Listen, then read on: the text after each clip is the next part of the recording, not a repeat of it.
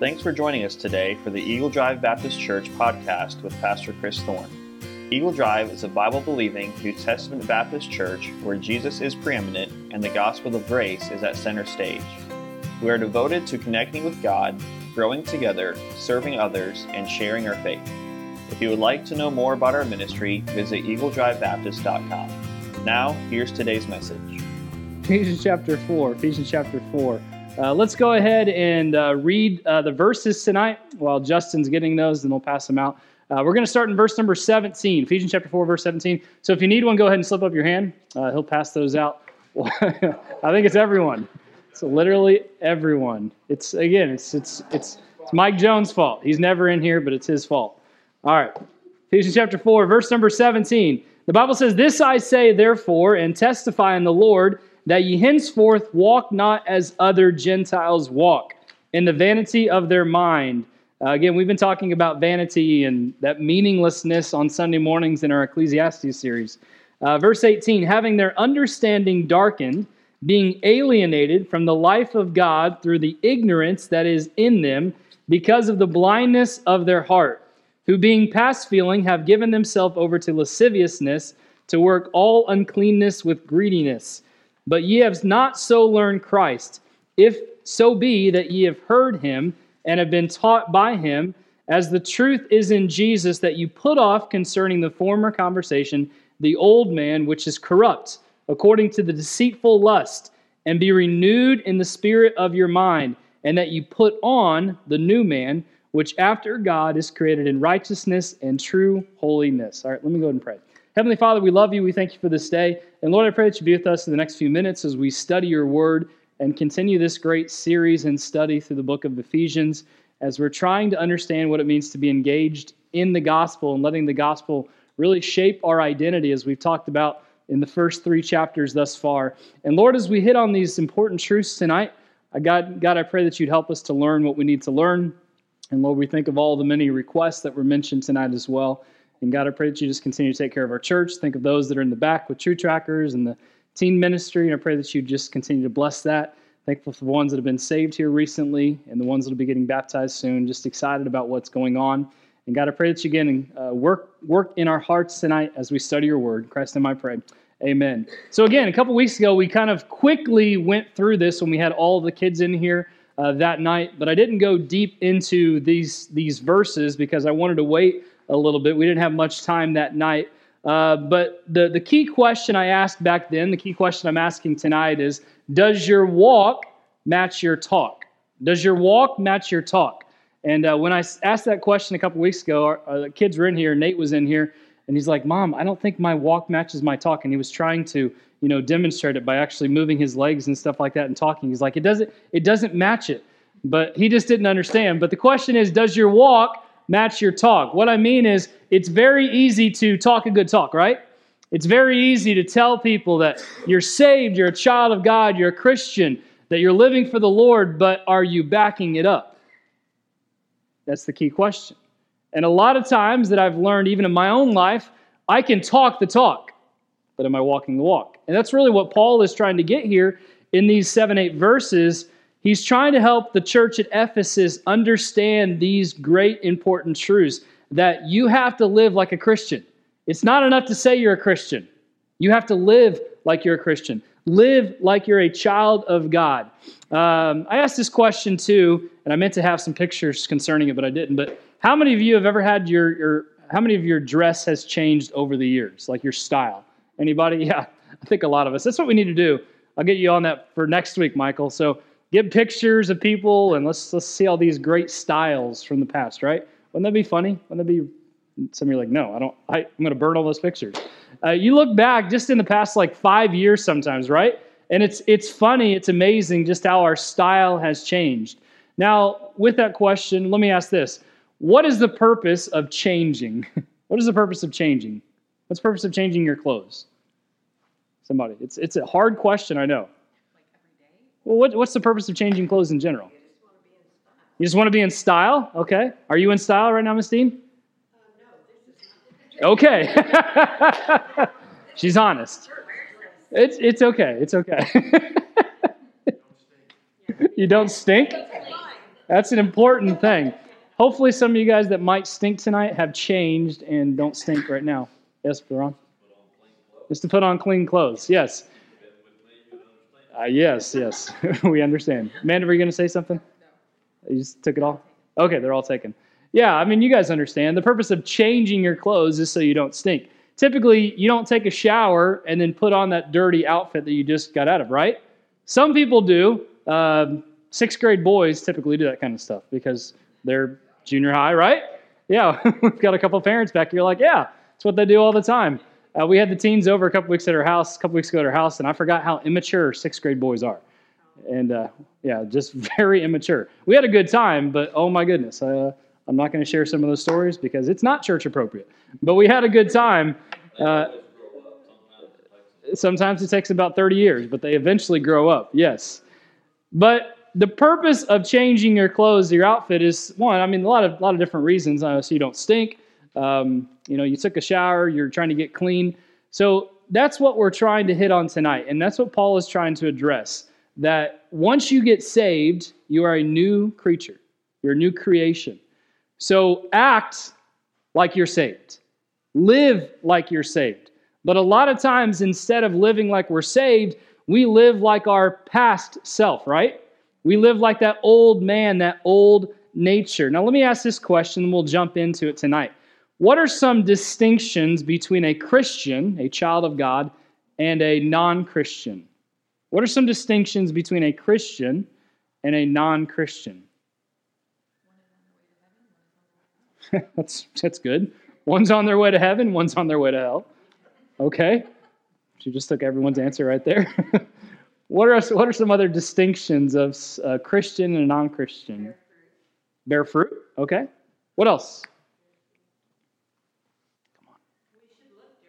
Yes, should look different. Very good. That's an important thing. What else? Talk different. Like all talk with a southern accent. Is that what you're saying? Okay, I know what you're saying. I know what you're saying. Have different attitude? Yes, exactly. He take yours? Man, everyone's taking everyone's tonight. Preach the gospel. There's a lot of distinctions we can talk about, but again, a Christian should look different than a non Christian, right? A Christian should act different than a non Christian, right? Should walk and talk and all of those things. So, as we get into this section, here, here's what Paul is addressing our new identity. Understanding again who we are in Christ. We spent weeks in chapter one talking about who we are in Christ. Again, if you're a child of God, if you're a Christian, you have a new identity. Your identity is no longer tied to who you were, right? Remember that because in Ephesians chapter 2, verses 1 through 3, he says, You who were what? Dead. So if you're a child of God, are you still dead? No, you're not. So, again, and again, it's kind of a quick synopsis of this lesson tonight that we'll dive deeper into. But if you're a child of God, if you're saved, you were dead, but Paul says you've been what? You've been quickened, you've been made alive. So there's a distinct difference between someone that is dead and someone that's alive, right? Yes, we've all seen people that are dead. We've all seen people that are alive. Look around. Most people in here are alive, I think. But there's a distinct difference between someone that is dead and someone that is alive. Just like there should be a distinct difference between a Christian and a non Christian. But as the world, can they see that distinct difference? Sadly, a lot of times, no, right? And what we're doing is we're carrying that old nature, that old self with us. And one of the great challenges in the Christian life is to continue to put off the old and put on the new. In verse 17 through 19, here's what Paul is referencing. Don't live like a pagan. Don't live like a pagan. He says in verse number 17, This I say, therefore, and testify in the Lord, that ye henceforth walk not, a, not as other Gentiles walk. What he's referencing here is in this culture. The Gentiles typically, not all of them, but he's talking about an unbeliever, someone that doesn't know Jesus as their Savior, in the vanity of their mind, having their understanding darkened and being alienated from the life of God through the ignorance um, that is in them because of the blindness of their heart, who being past feeling have given themselves over to lasciviousness, to work all uncleanness with greediness. So again, when he says uh, your walk should be different than Gentiles, he's saying don't live like a pagan. The Christian life is pretty simple when you think about it. The Bible gives us the commands that we're supposed to follow, right? But a lot of times we try to muddy it up. We try to complex it more than it needs to be. The simplicity of salvation, the simplicity of the gospel, is actually trusting God, believing God, obeying God. So, Paul's exhortation here is this don't live like a non Christian. Is that simple? Yes, it is.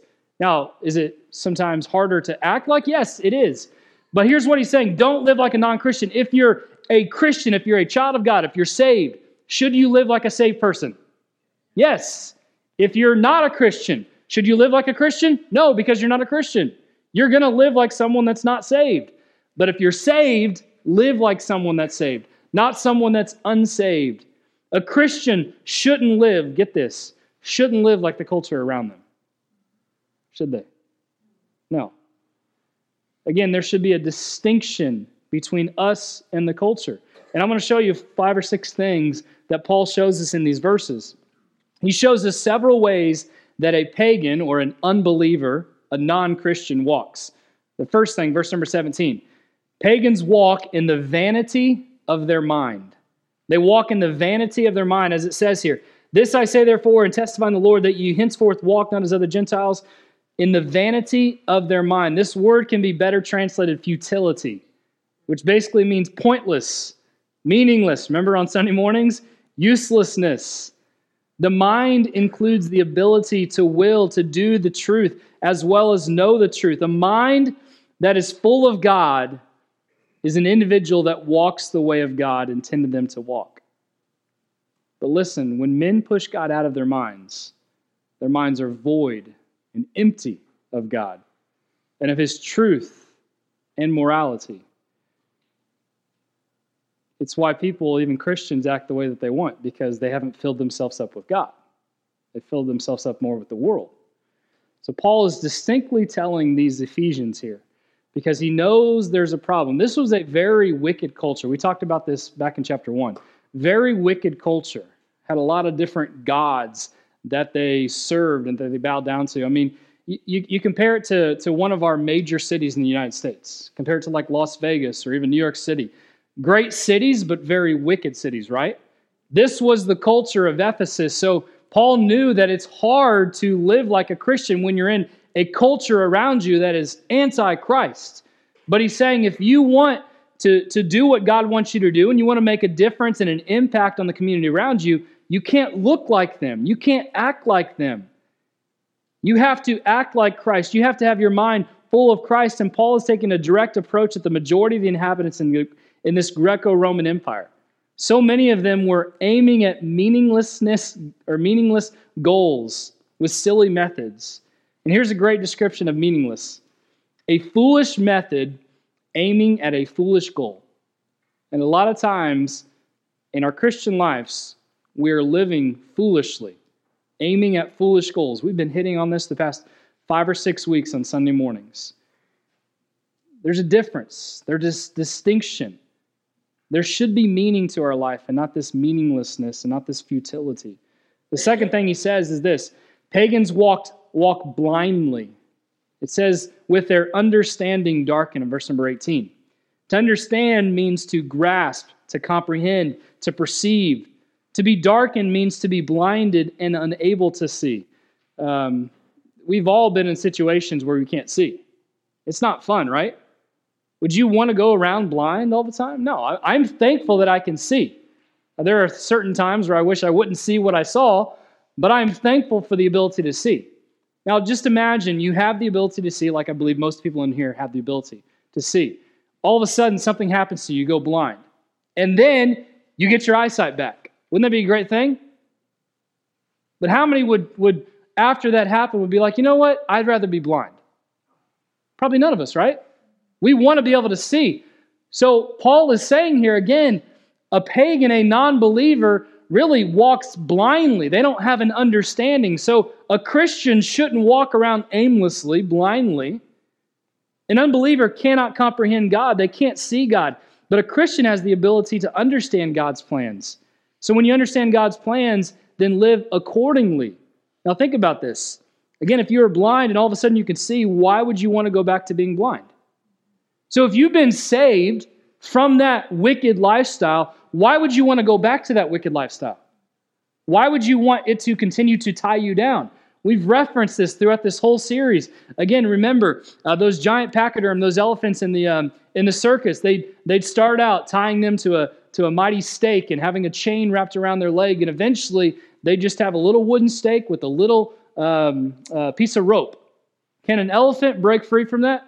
Yes, they can. You've seen how big elephants are. But in their mind, I can't break free. This is holding me back. All they had to do was what? Rip it apart. But that's what we've done in our Christian life sometimes. We have tied ourselves down when Jesus Christ at salvation has set us free.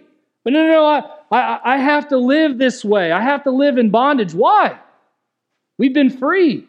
Jesus has set us free. So again, don't walk blindly. Don't live blindly with your understanding being darkened. Third thing, verse number 18 uh, pagans walk alienated from the life of God.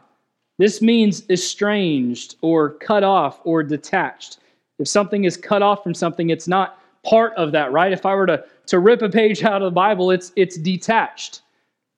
So a pagan walks alienated from the life of God. They don't know God. They've been cut off from God. They're cut off from the spiritual life, and their hearts are hardened. A fourth thing, verse number 19, who being past feeling, this, this phrase past feeling, really better uh, translation of this would be callousness. Pagans walk callous. Ever got a callus? Just kind of hardens, and you know you can kind of go on doing things. It doesn't really hurt anymore. It's that's that's kind of what what it means. This phrase "past feeling" basically says that they've reached a point where they're no longer having feelings for God and His standard of morality. The more a person walks without God, the more a person becomes callous towards God. And this can happen in a Christian's life. The more we walk away from God, the more callous we are towards God. The more a person walks in sin, the more acceptable sin becomes. A believer is not supposed to walk in sin, are they? Because we've been redeemed from that life. So if we've been redeemed, why do we choose to go back? The fifth thing, as we continue walking through this, pagans walk in promiscuity. Spelling's up there. Promiscuity. This word lasciviousness, again translated in, in, our English language today, is more promiscuity. It's talking about all forms of sensual and sexual living that completely goes against the standard of God and His Word, the standard that God has set in order. Now, I want you to listen to me. It's very easy for us today in our society and in our churches to write off things as acceptable, right?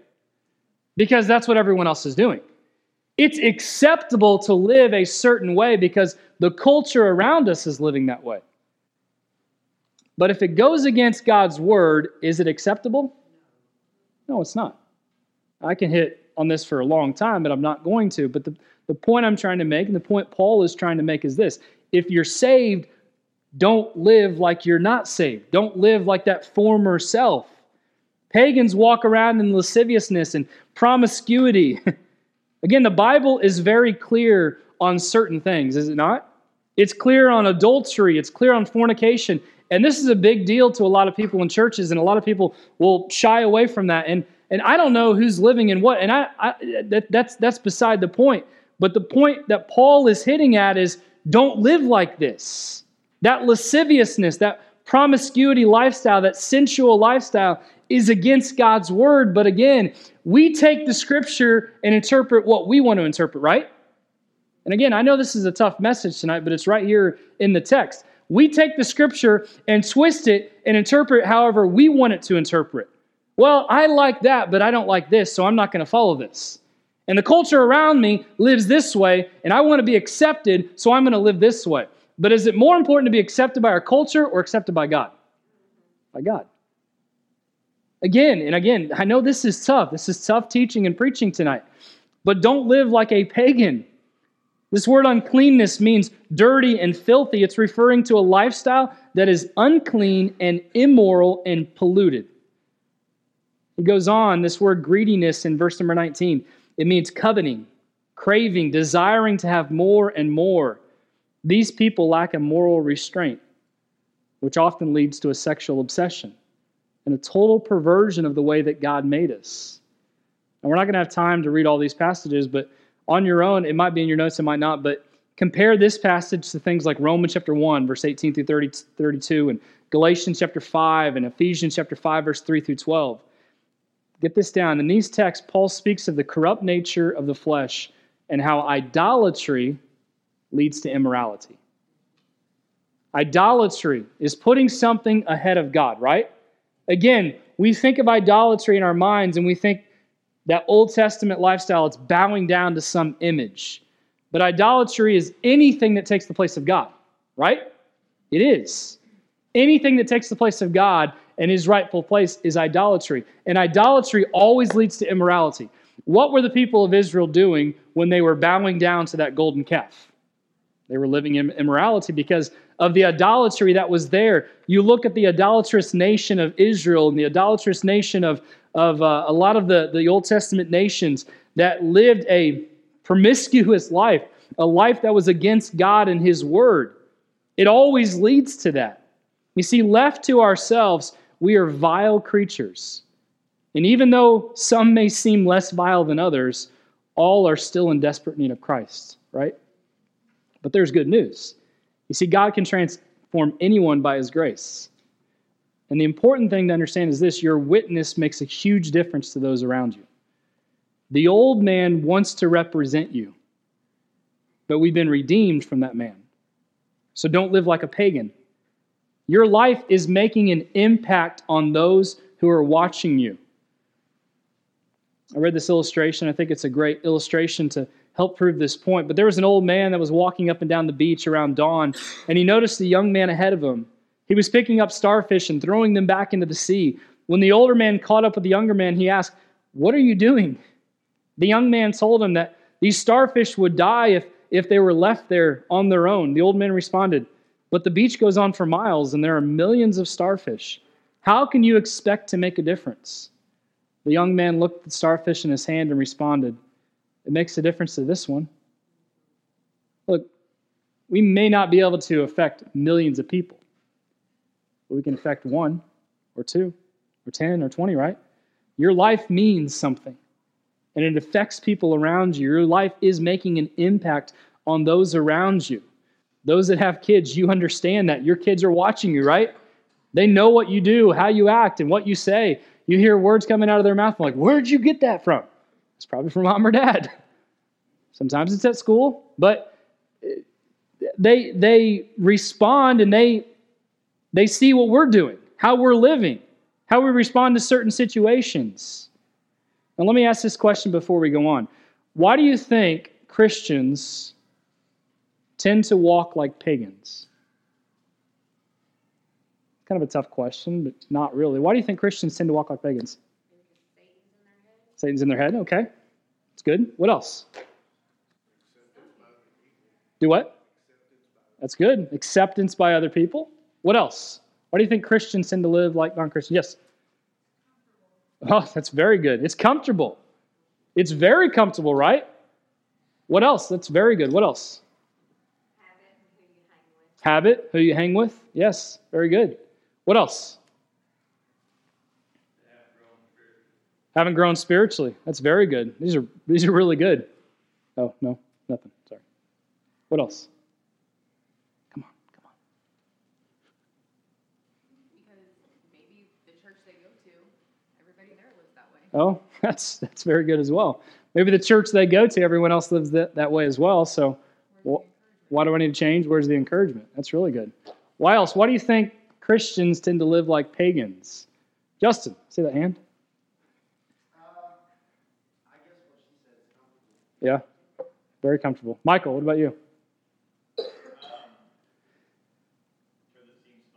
Seems fun. Yeah. Because they're not in the Word. Yeah. I mean, we can go on and on. Yes. It's easy. Yeah. Easy, comfortable, not in the Word. It's growing. Yes. Very good. It is easier to live like the world than to live like Christ. You don't have to think about it. And again, it goes back to Solomon. Go ahead and have fun with life, but is it going to bring satisfaction? Is it going to bring meaning to your life? Purpose in your life? No, it's not going to bring any of that because Solomon, a man that had it all, again, he had uh, a net worth north of $2 trillion in today's society. He's a man that had everything he could possibly want. Thousand women. But he said it's, it's worthless. It's meaningless. It's vanity. It's like chasing, chasing the wind. And man, you guys hit it on it perfectly tonight. Why do Christians tend to walk like, like non Christians, like pagans, like the world? Because it's easy, because it's comfortable. Now, let me ask this question What happens when Christians live like this? They don't set a good example. Children tend to follow in your footsteps. Bonnie? Yeah, exactly. Causes confusions to, to non believers who are watching. So, I mean, Bonnie kind of hit on it, but who is affected when a Christian lives like this? What? God. Who else? Yourself. Christians, the world. A lot of people are affected, right? Because, oh, I thought you were saved. I, it, it's almost comical that sometimes non Christians, non believers, people that don't go to church know more about the Bible than we know, right? Like, oh, I didn't think a Christian's supposed to live like that. I didn't think you're supposed to go there.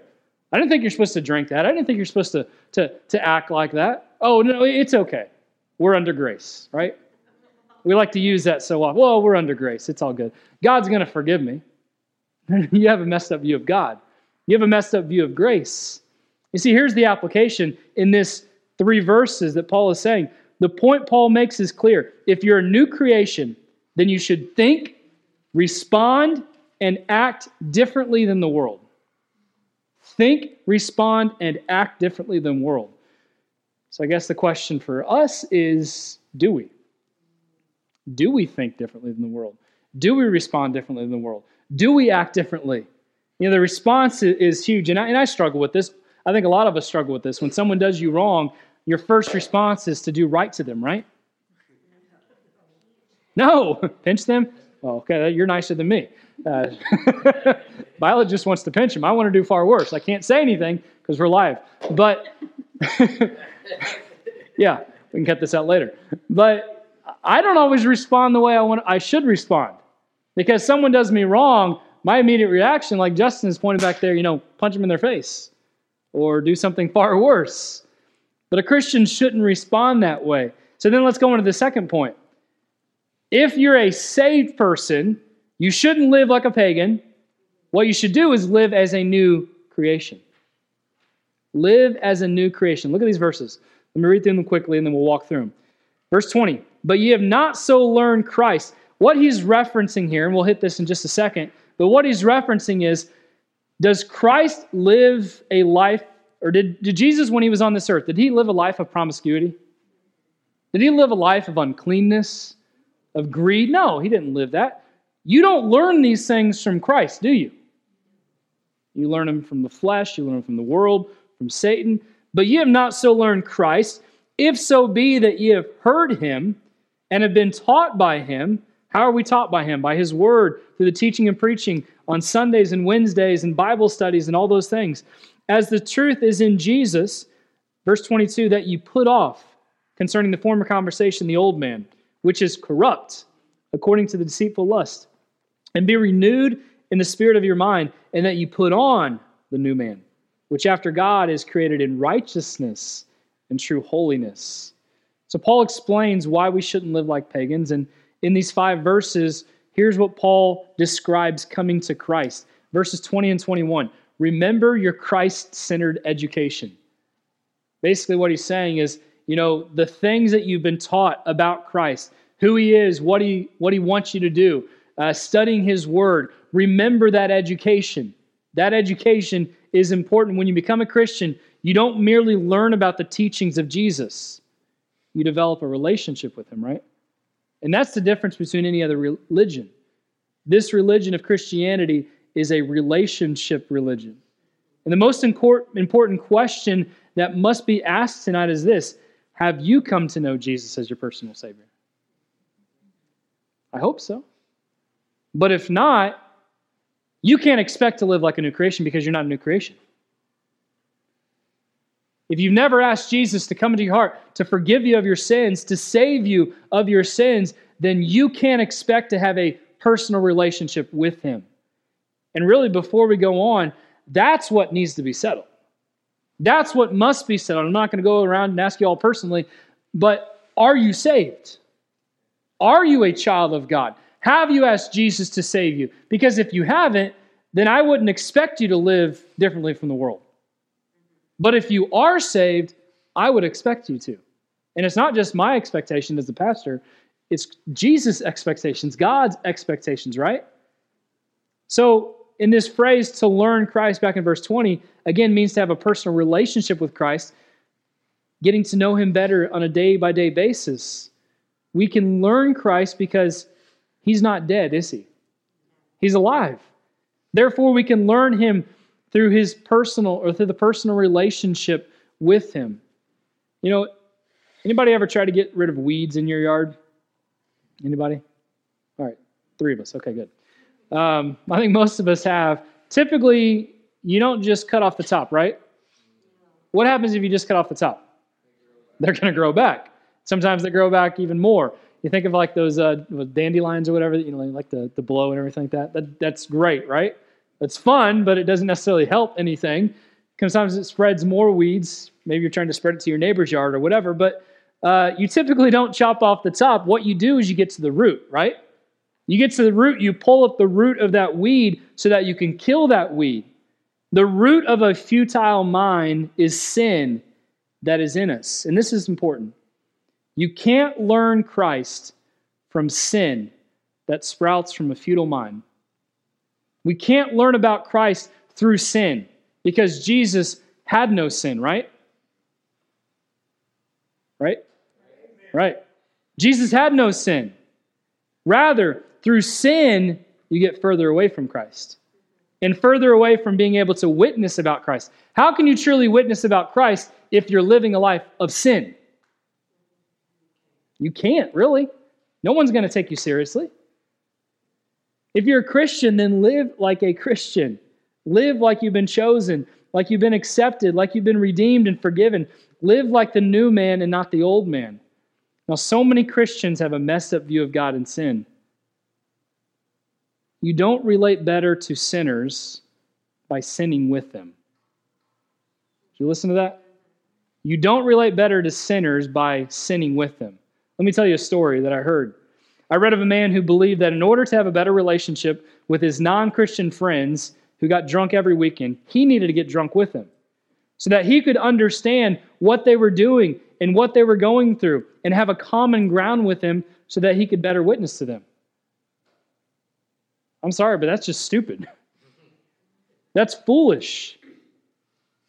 You don't have a better witness with a non believer by living a lifestyle that they're living.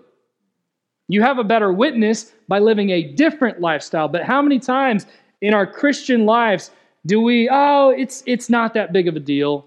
I'm really trying to reach out to these people and I really want to help them, so I'm going to live like them.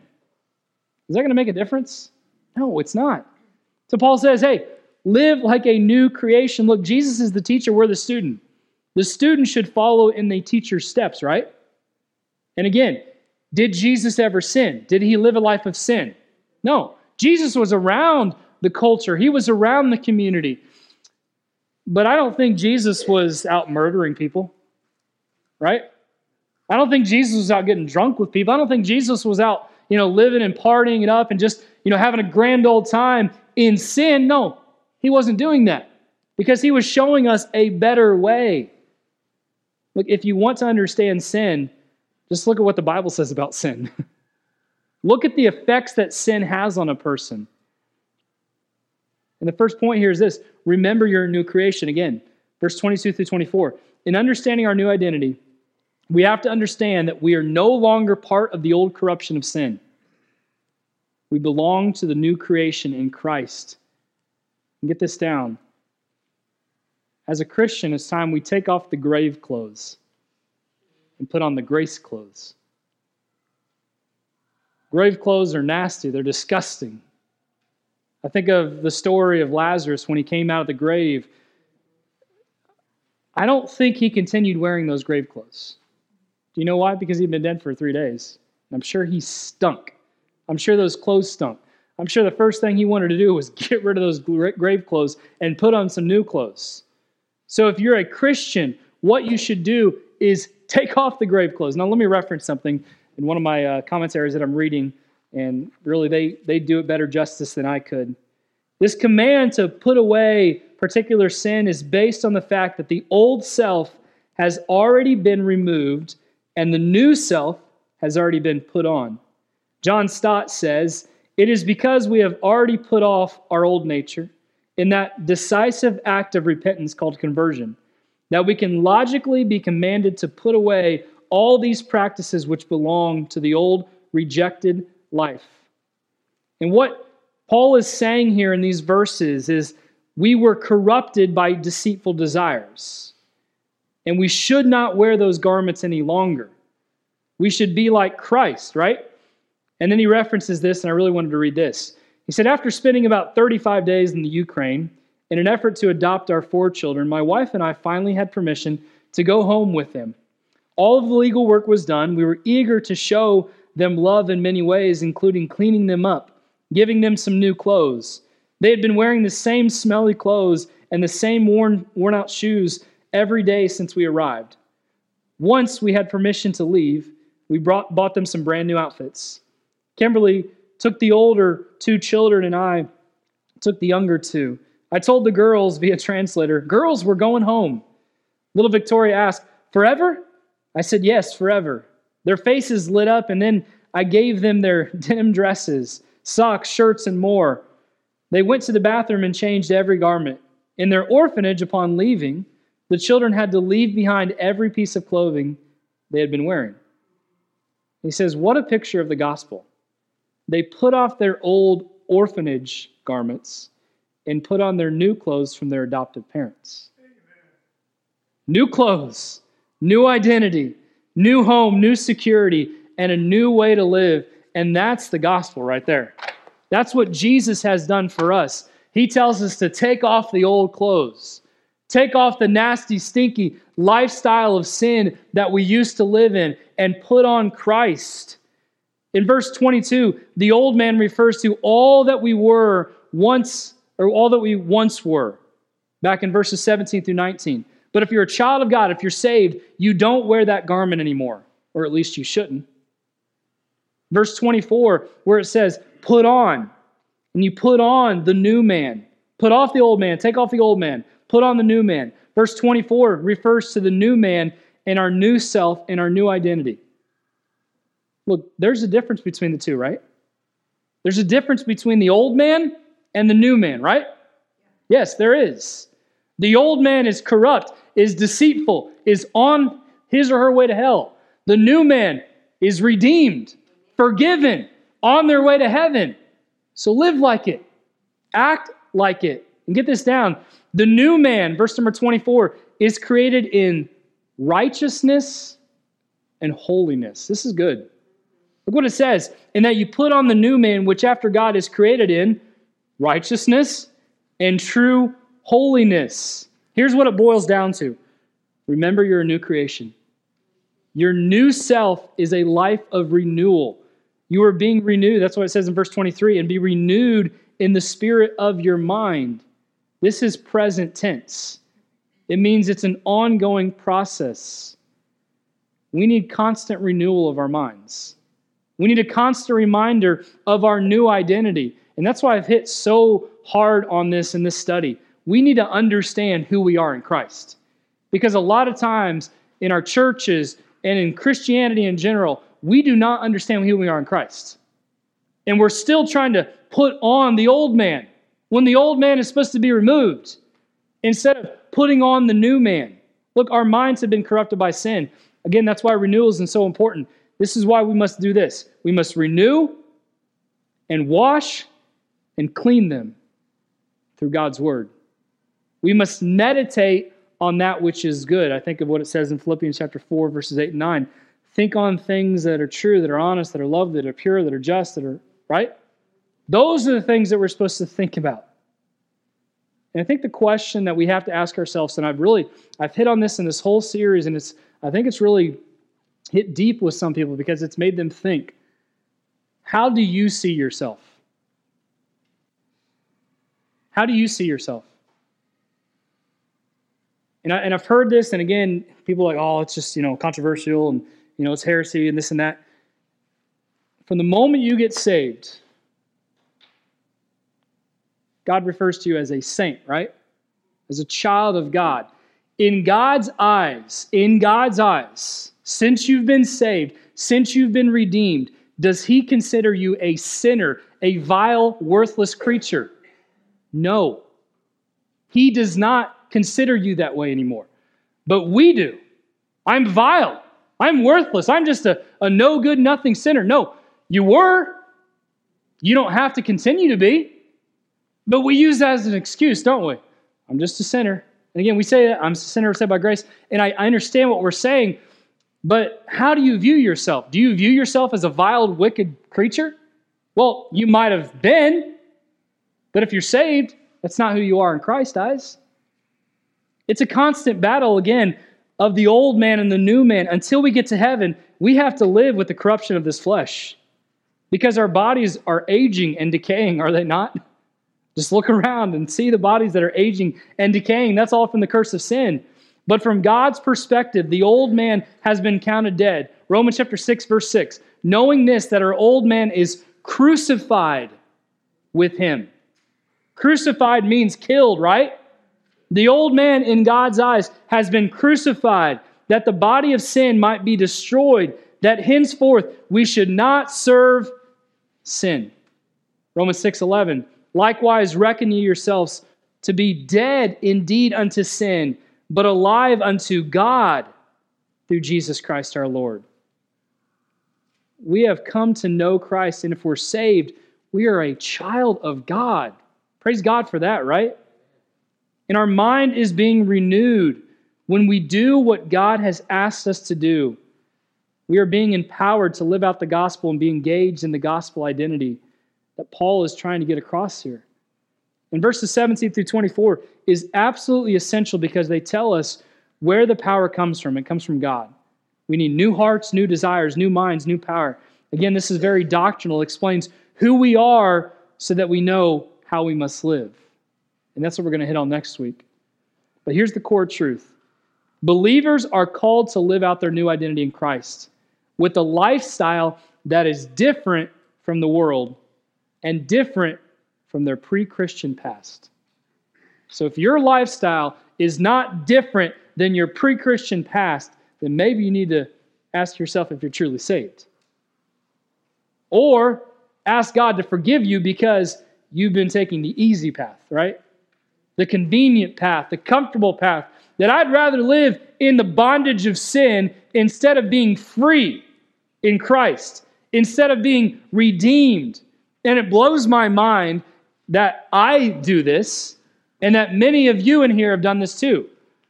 I'd rather live in sin. I'd rather live in bondage. Why? You've been free, set free. Don't live like a pagan. Live like a new creation. Look, you might not be excited about this, but I am. We must live in light of our new identity. It's time to take off the grave clothes and put on the grace clothes. And that's what I want to encourage you tonight with. Understand who you are in Christ. And if you need more help with this, I'd, I'd be glad to help you and show you. Really, go back on our website or our, our app and listen to these messages in the series because it'll help you understand who you are in Christ. And the, the reality is, it doesn't matter how many, how many years people have been saved, a lot of Christians don't even know who they are in Christ because they're still living like the world instead of being one that's been set free and one that is no longer in bondage. And I know we're going to mess up because that old man, that new man, it, there, there, there is a constant fight because of the curse of sin that is in this world today. But so often we just give into it. Ah, it's not that big of a deal. It is a big deal. If we're trying to be like Christ, then we must act like Christ. We must think like Christ. We must be like Christ.